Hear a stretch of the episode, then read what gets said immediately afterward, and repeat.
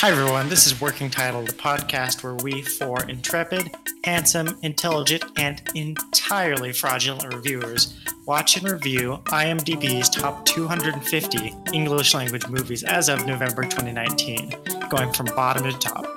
So watch along with us. And They do film in herds.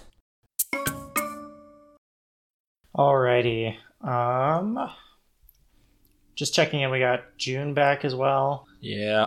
Roll call. Hello. Hello. Hi, I'm Jack. What's this?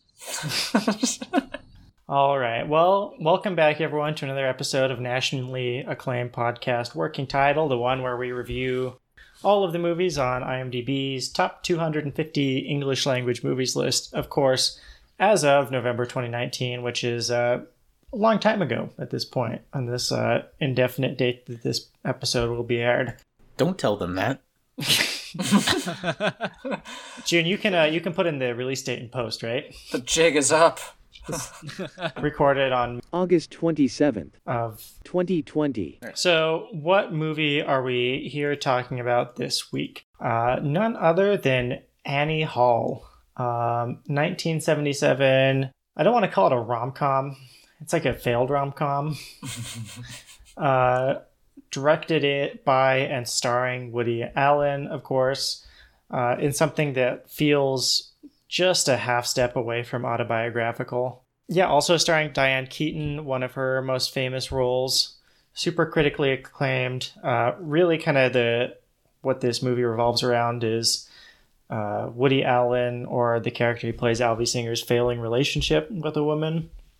Uh, interesting movie. Before we get too far into it, let's introduce ourselves.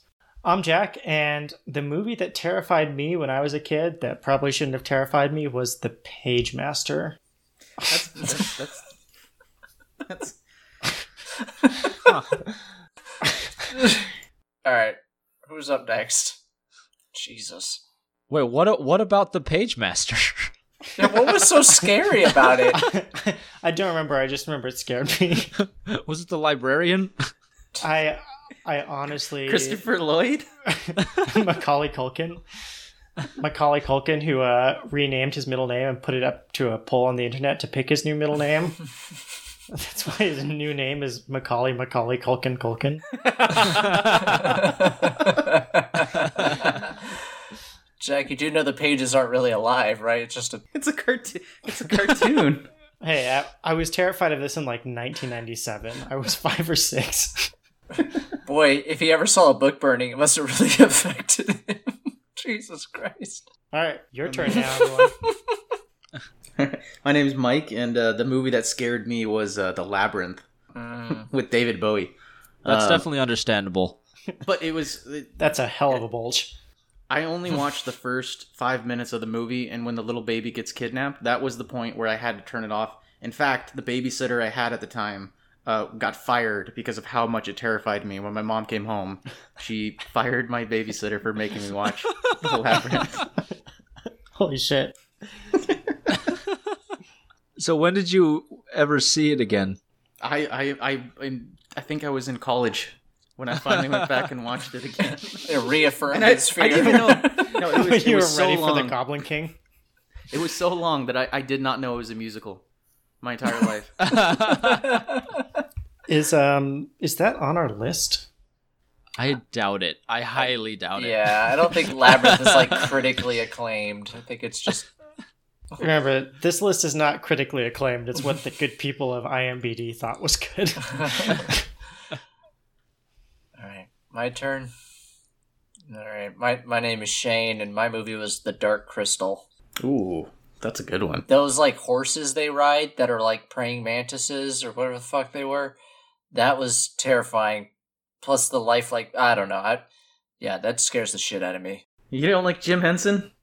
I love Jim Hen. I love the Muppets, but the Muppets never rode mantis horses. you didn't catch that one? Kermit. You didn't watch Kermit ride the, the mantis horse? Watch Kermit and Miss Piggy ride mutant horses to the forest.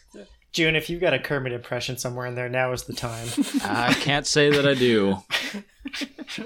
I do have a scary movie though. Mm. This is a 1966 Stephen King movie called Thinner. It is about a fat lawyer who gets cursed by a gypsy and becomes rapidly and uncontrollably thinner. This this scared you. I don't know why, but after this, I had a be- uh, I had a very big uh, irrational fear of gypsies.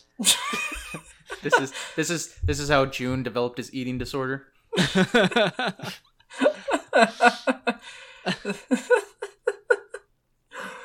What a weird. Only Stephen King would run with that premise. Like that wouldn't make it past the first draft with most people. They're like, ah, I don't know. well, the funny thing is, I never went back and rewatched this movie because just by looking at it, like when you're older, you can realize that it's just a terrible movie.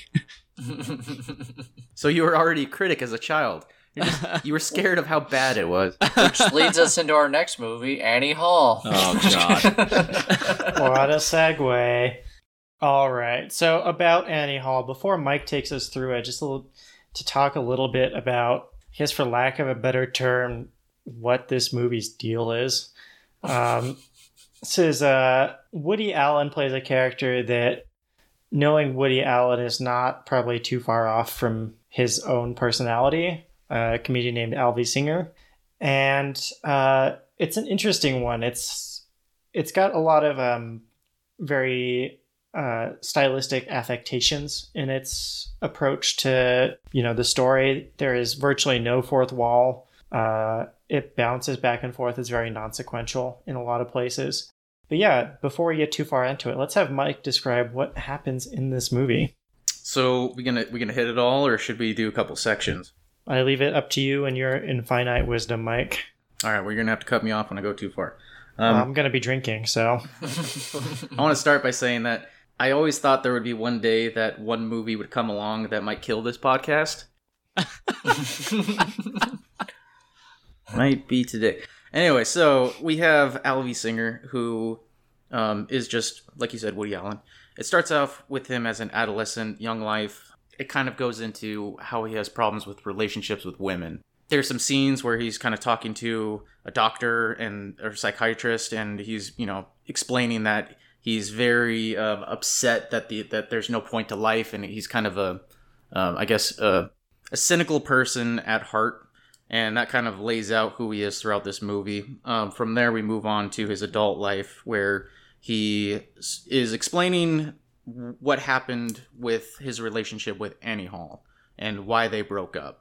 Um, at the beginning, it goes through their, I guess, they're they're halfway through their relationship at the beginning of this movie. It jumps around a lot, and it's kind of difficult to describe. But to start off, Woody Allen's character is um, very uh, uh, just like a cynical person. Man meets woman, woman hates guy, guy hates girl. They make friends in the end.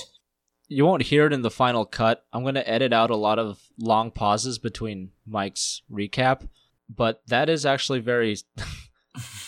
it's a good representation of this movie and how Just- underwhelming it is. oh God, it, it's sad too because like Woody Allen, you can tell he's clever. Like some, a lot of the dialogue is kind of funny and clever and witty, but it's sandwiched between so much annoying bullshit that uh, an hour and a half movie felt like three hours. I yeah. thought it would never end. This movie was. It was like they took a mediocre stand up set and wrote a script around it. Ex- oh, right. Because you know how sta- like stand up comedy, the jokes just you know completely change topics from joke to joke. That that's what this movie was. Yeah, and they uh, have like the little thread it kind of follows.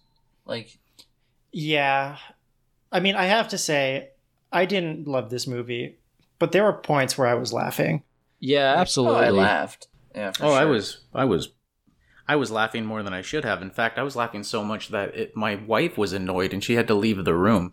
It had like a curb your enthusiasm kind of feel, but Well, that's it the thing was about way Woody too Allen long. movies. so- So you actually stole one of my notes, Shane. Uh, ah, So to set the stage, I had to watch this movie in college as part of a film class, and I absolutely hated it.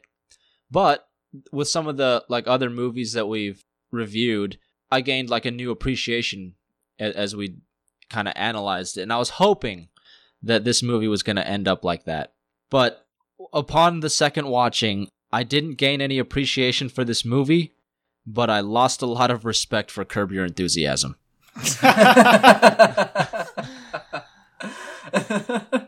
Oh Larry my god. David, you no talent hack.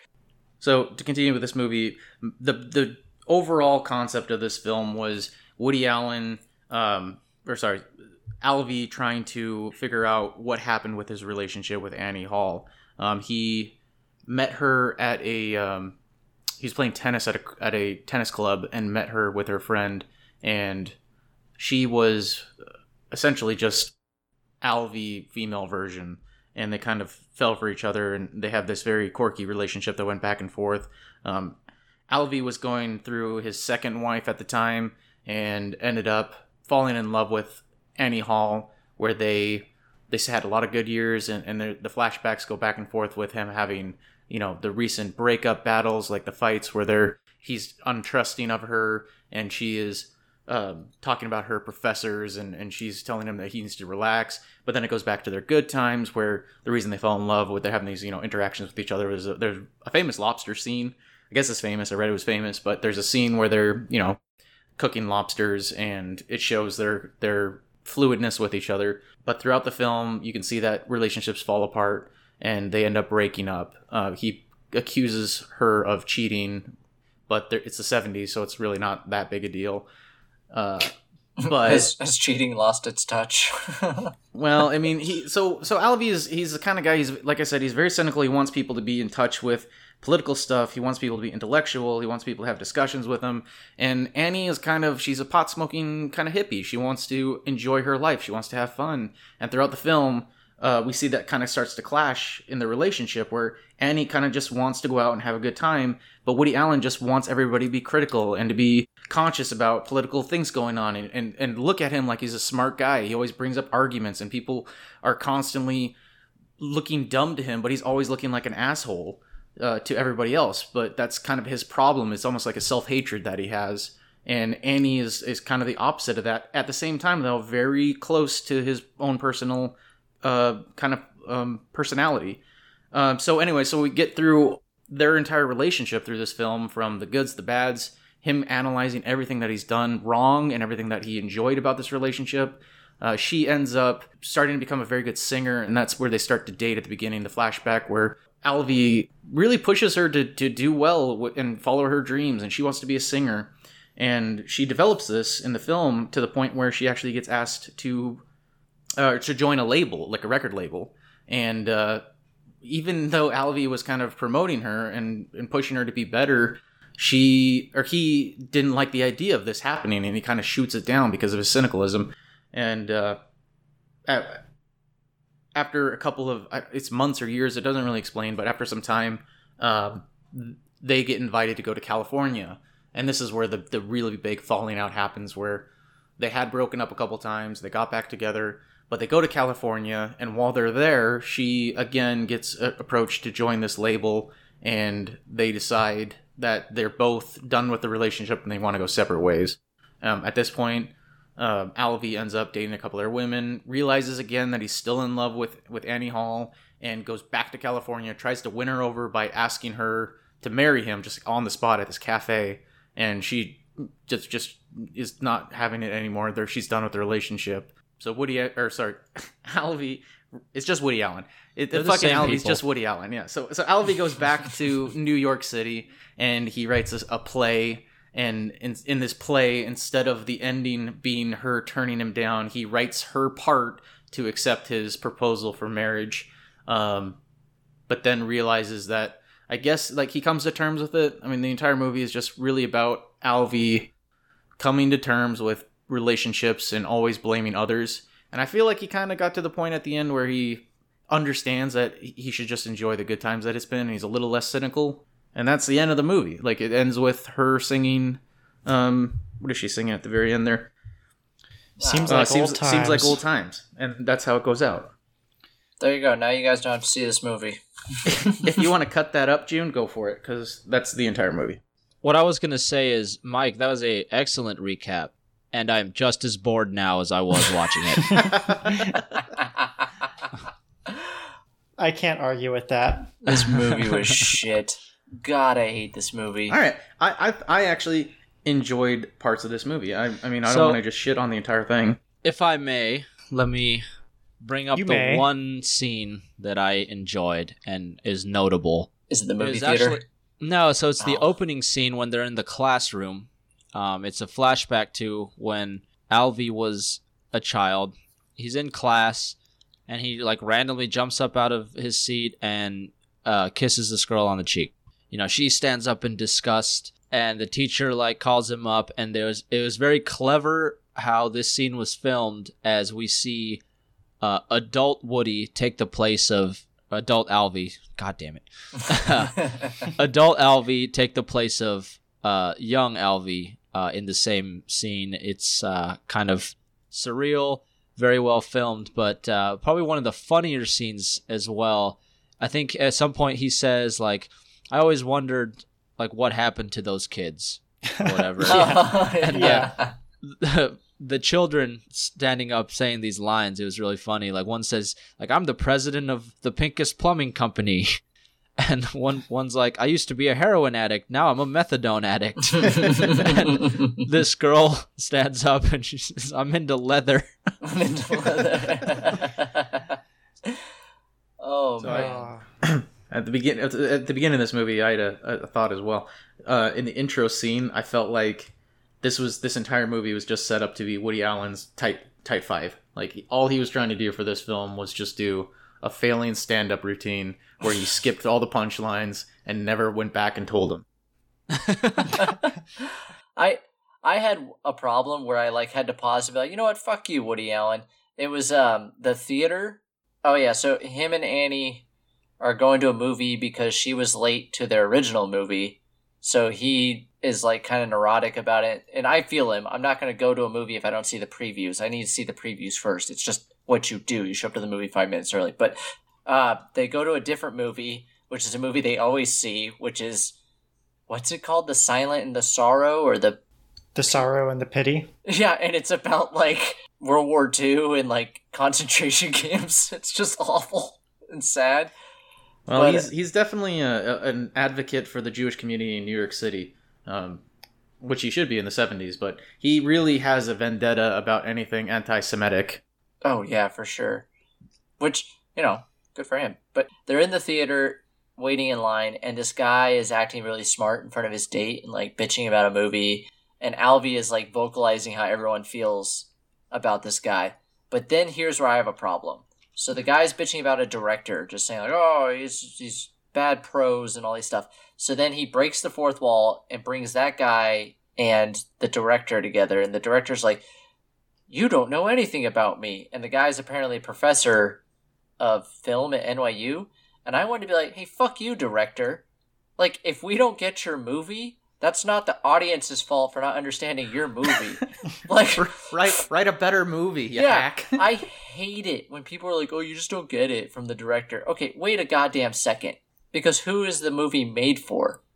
Like, oh, I he's like, "You didn't understand my prose at all." Well, whose fucking fault, director, is it for not understanding your prose if an NYU film professor doesn't even get it? Like, wait a goddamn, and I just that made me immediately combative with Woody Allen, and he never won me back. You're gonna, you're gonna We've really hit a sore spot with Shane. but Um, i think we should all identify with that scene like don't you hate people who are unqualified that re- review movies and talk about them hey shh quiet.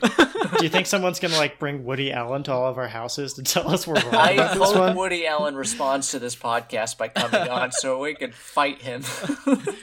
hear that woody we'd love to have you Not to fight. Only Shane wants to fight.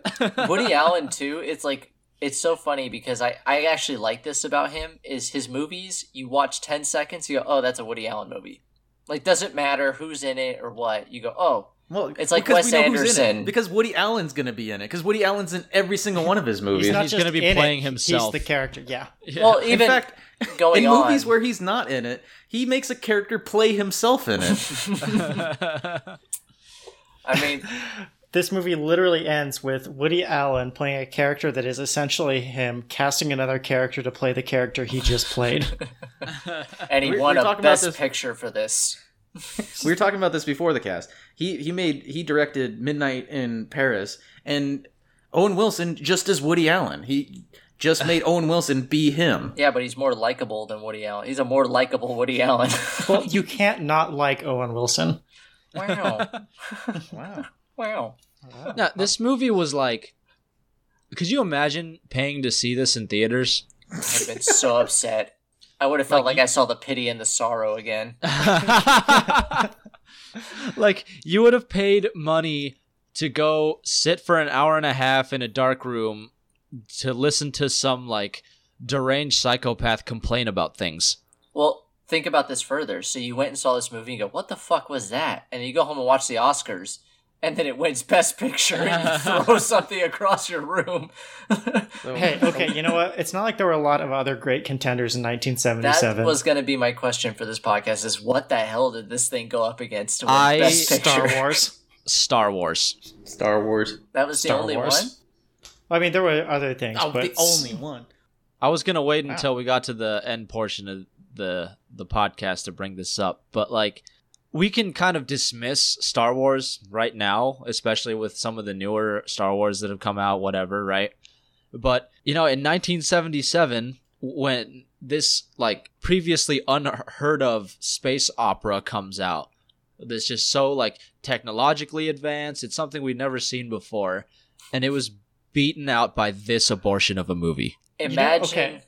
Let me let me. If you imagine if you sat down to watch the Oscars, and they're like, "All right," and the contenders are Lord of the Rings, Return of the King, and Jiggly, and the winner is Jiggly featuring Jenna Lopez. Come on up here. You would throw something, but that's what this was like. All right, So- I'm gonna be. I'm gonna defend a little bit here uh, because I don't think it was as terrible as we're it's making okay. it out to be. I, I won't talk. It's it's okay. I'm sorry. Go ahead. Go ahead, Mike. It's it's fine. we can't do this. It's gonna get cut. Wait, go ahead. Not this bit again. just, just just go ahead, Mike. No bullshitting aside. Please go ahead, Jack.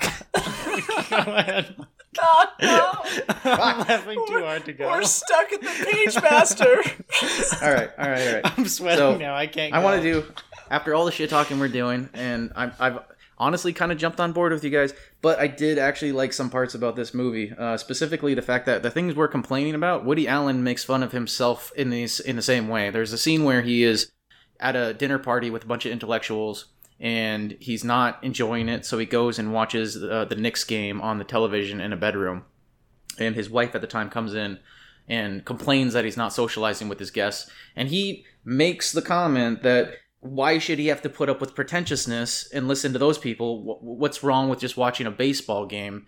And his entire movie is that kind of premise. He makes very smart intellectual jokes and he's shoving it down your throat how smart he is, but he's also understanding that he is doing this. And I feel like that scene kind of reflects on him calling himself out on his bullshit in, in, a, in a funny way. And I, I liked it.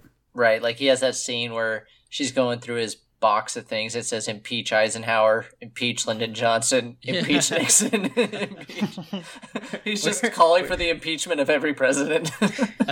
And also, he he meets his first wife, and she's like calling him out and he, uh, for being like kind of chauvinistic, and he's like, "Yeah, I'm a bigot, but I'm a bigot for the left." So just just to spend a minute talking about the things that I thought were really good about this movie, and don't worry, this will be a quick segment, but there were a lot of scenes in this that were really clever, like the one June mentioned where the kids are turning and saying what what happened to them. I did not expect that.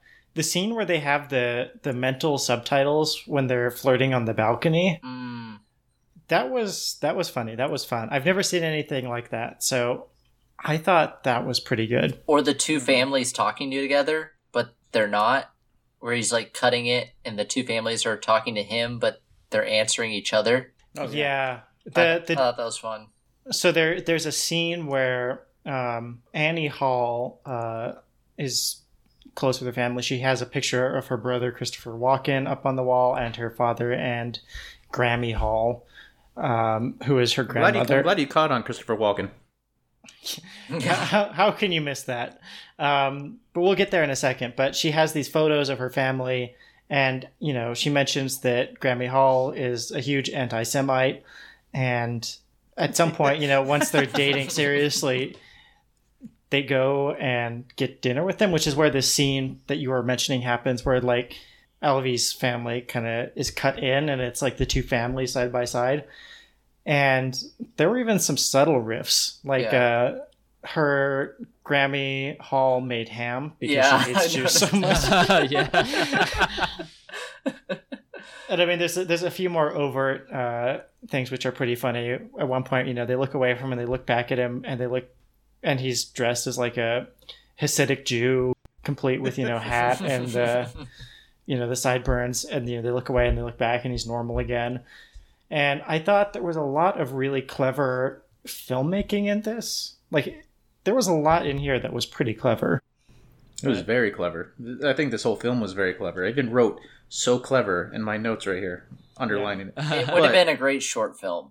But going into that, um, the the the dinner scene there, it, afterwards, it kind of went into Alvy's side of the family. So he's he was you know obviously being um, persecuted for being a Jewish person, but then it shows his family and just the, the argument that he's having. Like the, his father is talking to his wife and just saying some horrendous shit about you know black people just like terrible Oh, the things. maid so. stealing things. Oh. What's she supposed to do? like, oh but god. he's defending. It's just it's it's this movie really just kind of calls out all of that stuff, and I feel like Woody Allen has always done that with all of his movies. He's always just trying to say things that are. I mean, his character in this film was, you know, the most call everything out and push it in everybody's face. In fact, when he's even getting picked on, like he's being bullied by people, he's still making jokes. He's still bringing to light. Like he's getting robbed, and he's still making fun of it. Wait, I just had a realization. Did Woody Allen mean for this movie to be like his relationship with Annie Hall, where we only want to remember bits and pieces that were good, but the overall was shit? I think that's reaching a little bit. Well, I just I, mean- just had that Woody Allen. If you if that's the truth, you're a goddamn genius. If it's not the truth, he's going to show up at your door and argue with you. no, this all harkens back to uh, once again. If this was a stand-up bit where it just went from joke to joke, it would have been hilarious and awesome. But to build it into a whole story, and I think it lost a lot by just purely ironically because of Woody Allen, because it's just incessant, incessant rambling the whole time, and it's just funny though. it's very Honestly, hard to listen to. It's it's a good shtick like once, twice, it right? wears out for sure. The whole movie when oh my god, I just Yeah, it- the failing feels like it's not in the scenes, but what kind of threads them together. yes. So that's the thing, though, is like I don't know, like I so I, I like Woody Allen movies, like I enjoy them. When I saw that Woody Allen was going to be in this movie, I was excited to watch this movie. I'd never seen it before, didn't know he was in it, and then watching it, like you're right. Uh, if you're gonna watch a Woody Allen movie, this is not the one I would recommend. But there's there's a charm to his incessant rambling. but only for a little bit. Well, I feel like this is an interesting movie to come right after Kill Bill because Tarantino, it, it's the same thing, right? And there's other directors that do this, like Joss Whedon. When you watch a Joss Whedon movie, every character talks like they're in a Joss Whedon movie, right? Yeah. And in, in Tarantino movies, they just have these like lengthy diatribes on yeah, we, yeah, we brought that up in the Kill Bill. Yeah, Yeah, and somehow with Woody Allen, that his weird neurosis and comedy infects every character in this movie, and it's just too much in a way that I enjoy Tarantino's characters doing that so much. I just can't get on board with Woody Allen being every character in the film. to to to Woody Allen's defense, Annie Hall is is actually she's just she feels the same way as us. She gets bored and annoyed with him halfway through the movie, which is where I kind of left off too. I was watching this thing, I'm like, no shit, every relationship this guy has failed. He's a goddamn nightmare. hey, isn't it weird that in Woody Allen movies, like all of his girlfriends and wives are always like knockouts? Like, Oh, how yeah, the this hell is he like- scoring these chicks? this is like the weird Hollywood trope, right? Where like the I mean it's it's like a TV thing too where the weird ugly schmuck dude, like the fat comedian, gets like these bombshell like women who are in love with him. And I mean, like, I guess as a comedian, he has like a, a level of charisma and some kind of charm, but it's just what what the hell? I'm just curious, Mike. What Woody Allen movies do you like? Called out. Oh. Putting me on the spot. um, so my favorite Woody Allen movie is uh, so I don't remember the name of it. So obviously I'm not that big of a Woody Allen fan, but it's the one where he finds a severed hand in the desert, where this lady it was he murders his wife, and when he murdered his wife, she was flipping him off, and she and he drops her severed hand in the desert when he's trying to bury her corpse and the hand ends up becoming magical and this little town this little town finds it and they end up worshiping it as an idol because if they ask for a wish the wish is granted so woody allen is like trying to get the hand so he can bury it because it's evidence that he killed his wife but the town's worship it as an idol because they think it's from god and it's I know what like- movie you're talking about. It's called Picking Up the Pieces. oh it's amazing Do you know why you think that movie's amazing? why Because it was neither directed nor written by Woody Allen.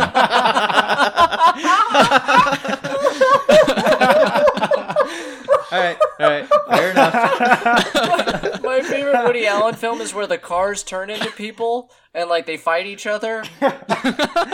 You know that Woody Allen movie where Tom Hanks is in World War II and they're looking for this guy named Ryan? All right, let's let's not turn this podcast around on me.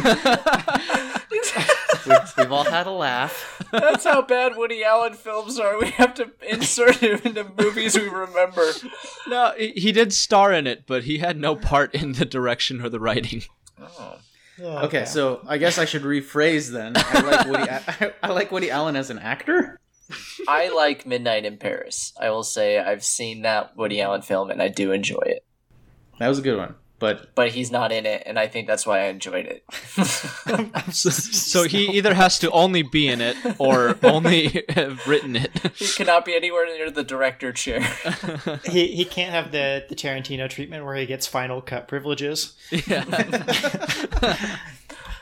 You know, after what we said about now, I'm just picturing like Woody Allen starring in Tarantino movies.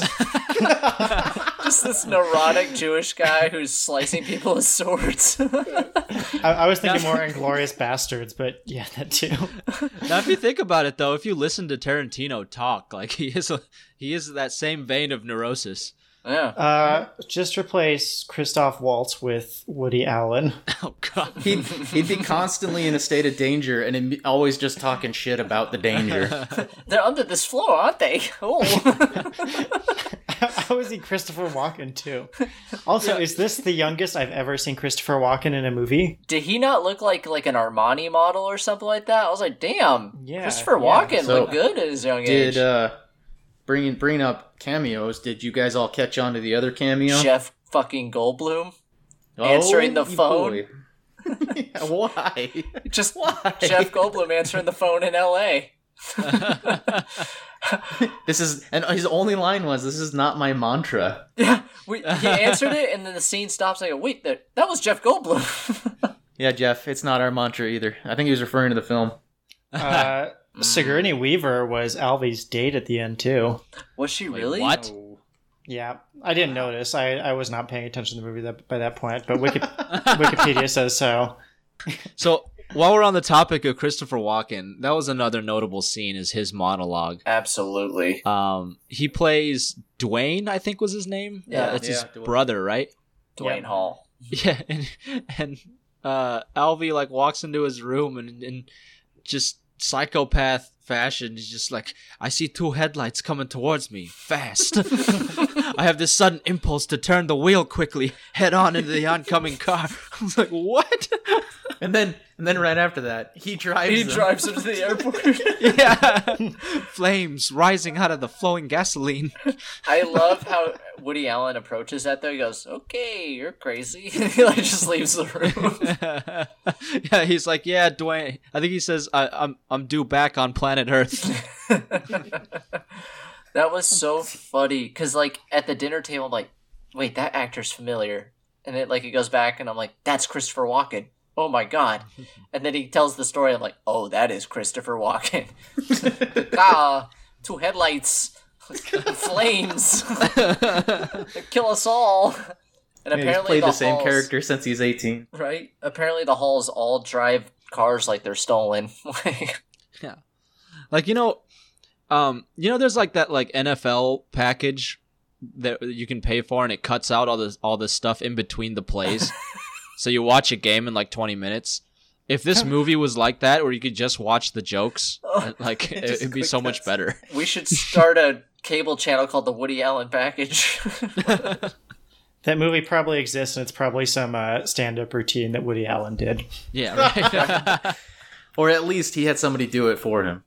Oh, like I so I had I, I lost so much interest that I had to like look to other things to like try to you know re uh, revive this movie for me and uh, one of the things I did notice was the cinematography was very good and I would find out later that the cinematographer was the same uh, same guy that did the Godfather movies mm. um yeah it had a it had a lot of long long takes uh that were very skillfully done um yeah i like long takes you know I know. We know you like the long takes. Oh, another random thing. His stand up, I I wanted to hate it, but I liked it.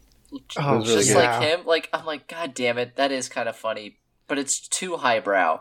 It's like It the it was a glimpse into the medium this movie should have been. the what was it? Freud and he charges. I, I I can't do it well, but it was it was pretty funny. But it's like one of those.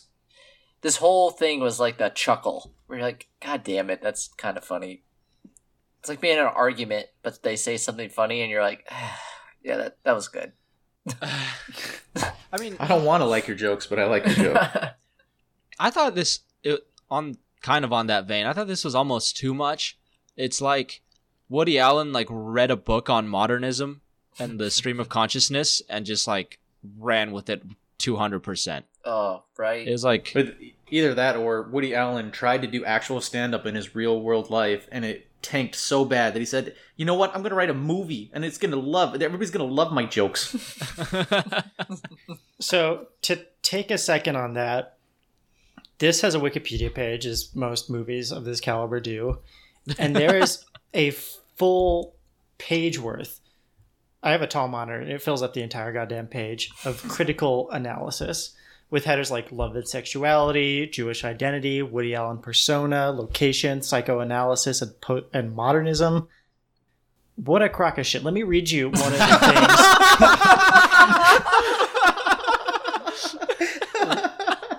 things. Let me read you something. that was amazing. Oh,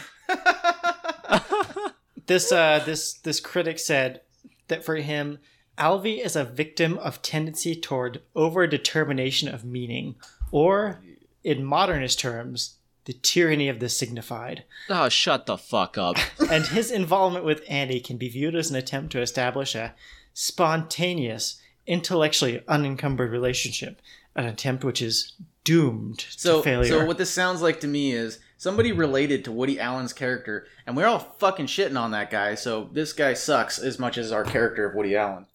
That that's bullshit. This movie's about a likable asshole, and his girlfriend realizes he's more of an asshole than likable, and she says goodbye.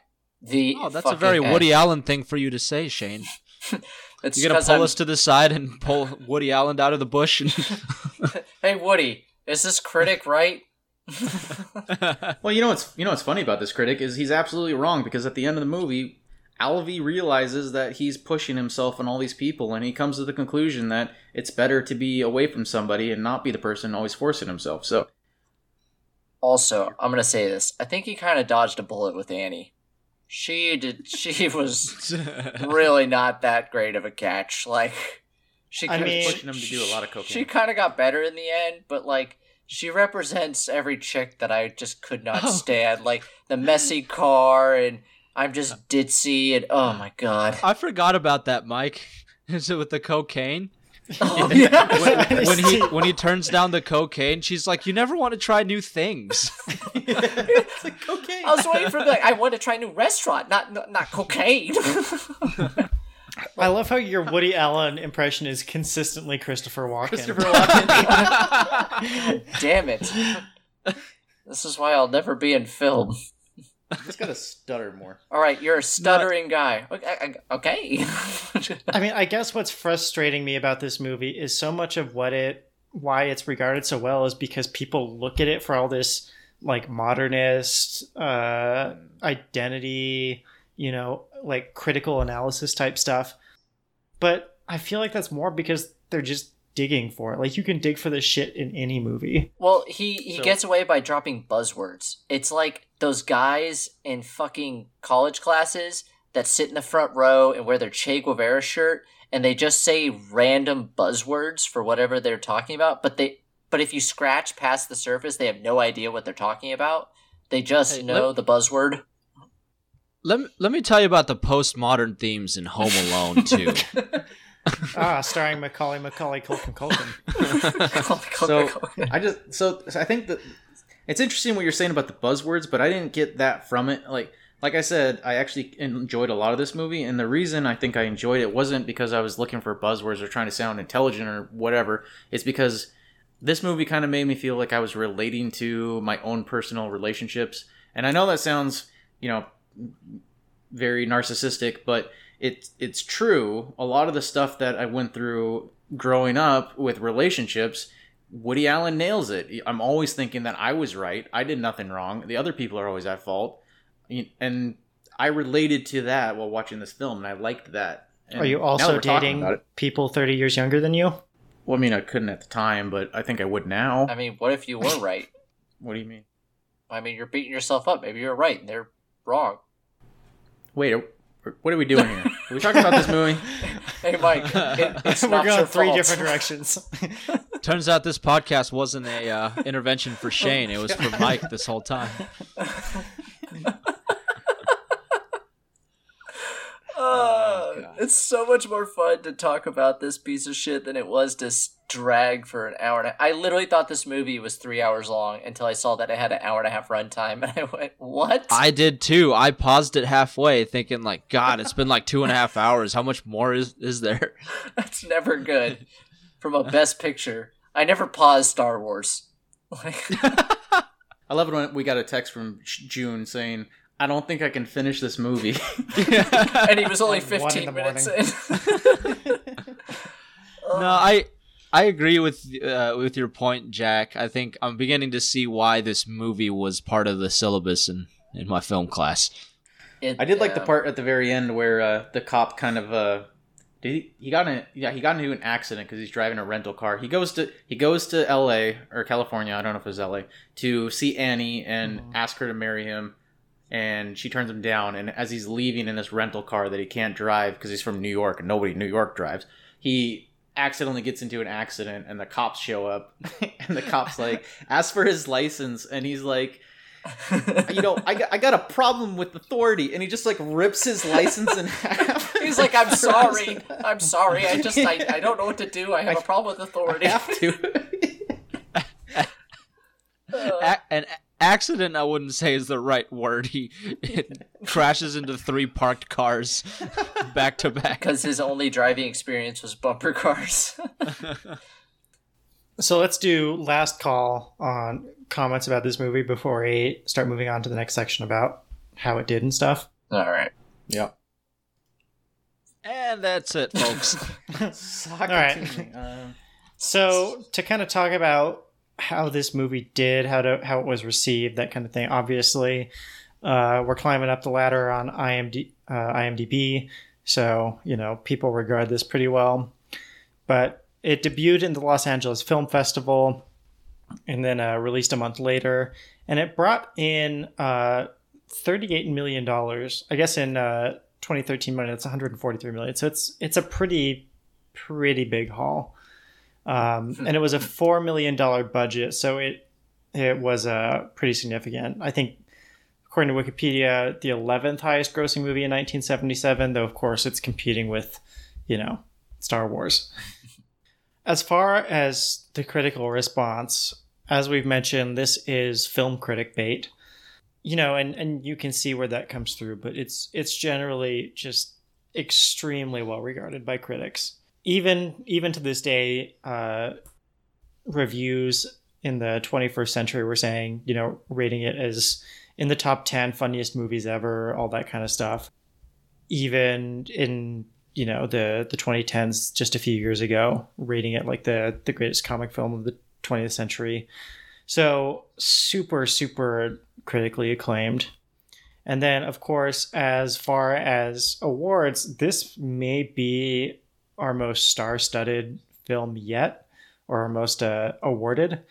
Uh, it won Best Picture, uh, Best Director, Best Actress went to Diane Keaton, Best Original Screenplay went to Woody Allen, and um, interestingly, the categories, since I know we all want to know, the categories it did beat Star Wars in, where it was up head to head. Best Picture uh, also beat Best Director. Um, Star Wars was not up for either Best Actor or Best Actress. However, it did beat Star Wars on Best Screenplay, written directly for the screen based on factual material or story material not previously published or produced.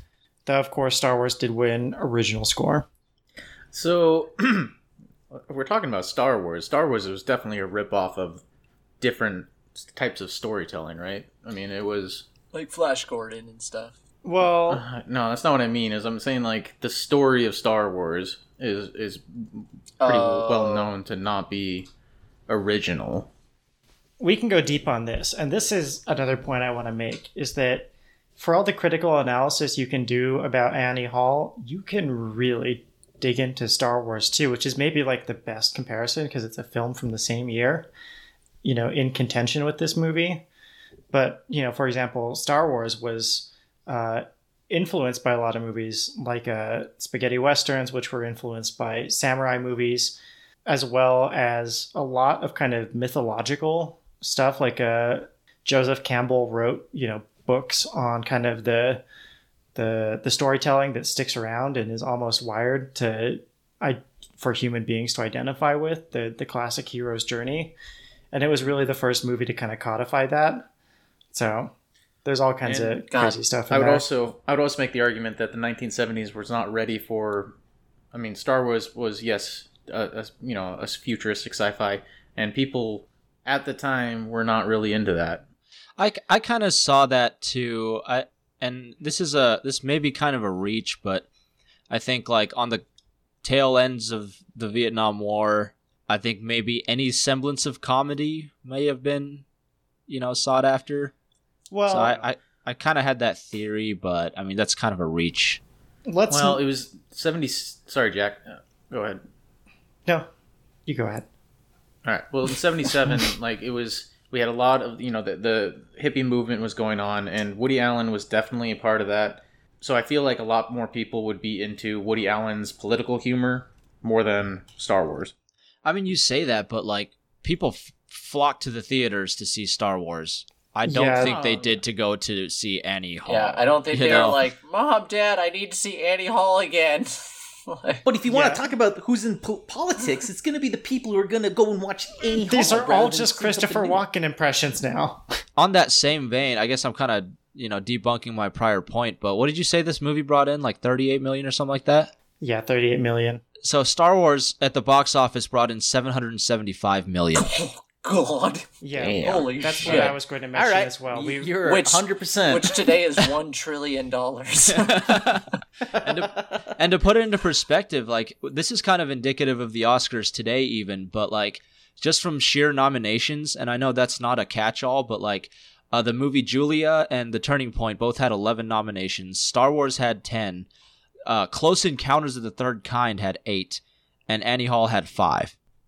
All right. So what we're saying here is that it's all bullshit and it's all been rigged. And I 100% agree with you. You're right.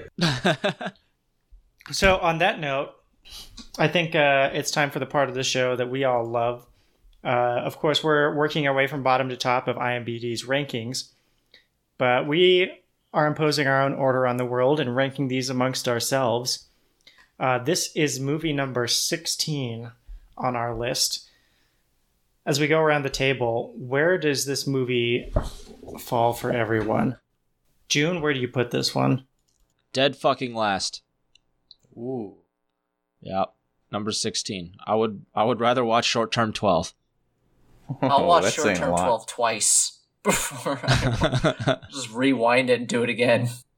Shane, where do you put this one? Can we throw a one off the list, like so that it never shows up on any two top 250 ever again? Because I'm s- Mike may have to do that because he has Sleuth twice. I'll watch both sleuths. I'll watch 2007 sleuth and then original sleuth. I'm, I'm, yeah, last. Like this should not be a movie, and I still don't get that. I yeah, I'm sure we're making enemies of the seven people and the one North Carolina person we have, but Nobody in North Carolina likes this movie. and now we have no listeners in North Carolina. This movie is sheerly supported by the the weight and effort of New York City. what a crock of shit! So wise man once said. Mike, where do you put this movie? All right, Th- you're not gonna like this. So this movie goes between Number one. um, this goes between Fiddler on the Roof and s- The Straight Story for me. So this is number seven now. I liked it. I liked, even though you guys shit on me, I like Woody Allen humor. so you objectively thought that this movie was better than Ratatouille. You thought this was better than Sleuth 1972? Or Rosemary's Yeah, I- Baby. Yeah. Yes. yes. I, this is actually I actually like this movie. Honestly. So hold on. So about an hour into this, I forgot that I was watching it, but I liked the first hour about it. I, I remember liking it. I remember liking it. All Where right. did so Mike the is- second Mike half is going to split his movie. half of it goes near the top, and First the other half half, of goes Annie to the Hall. bottom. top three. Second half. right. Yeah, split split my movie. It's going to be at 17 for the bottom half, and it's going to be at seven for the first before half. Before you go, Jack, I'm just looking at this list, and it's funny how you can see a pattern between June, Sha- me, and Jack. But Mike's is like darts at a fucking board. I can't spot a pattern to save the life of me.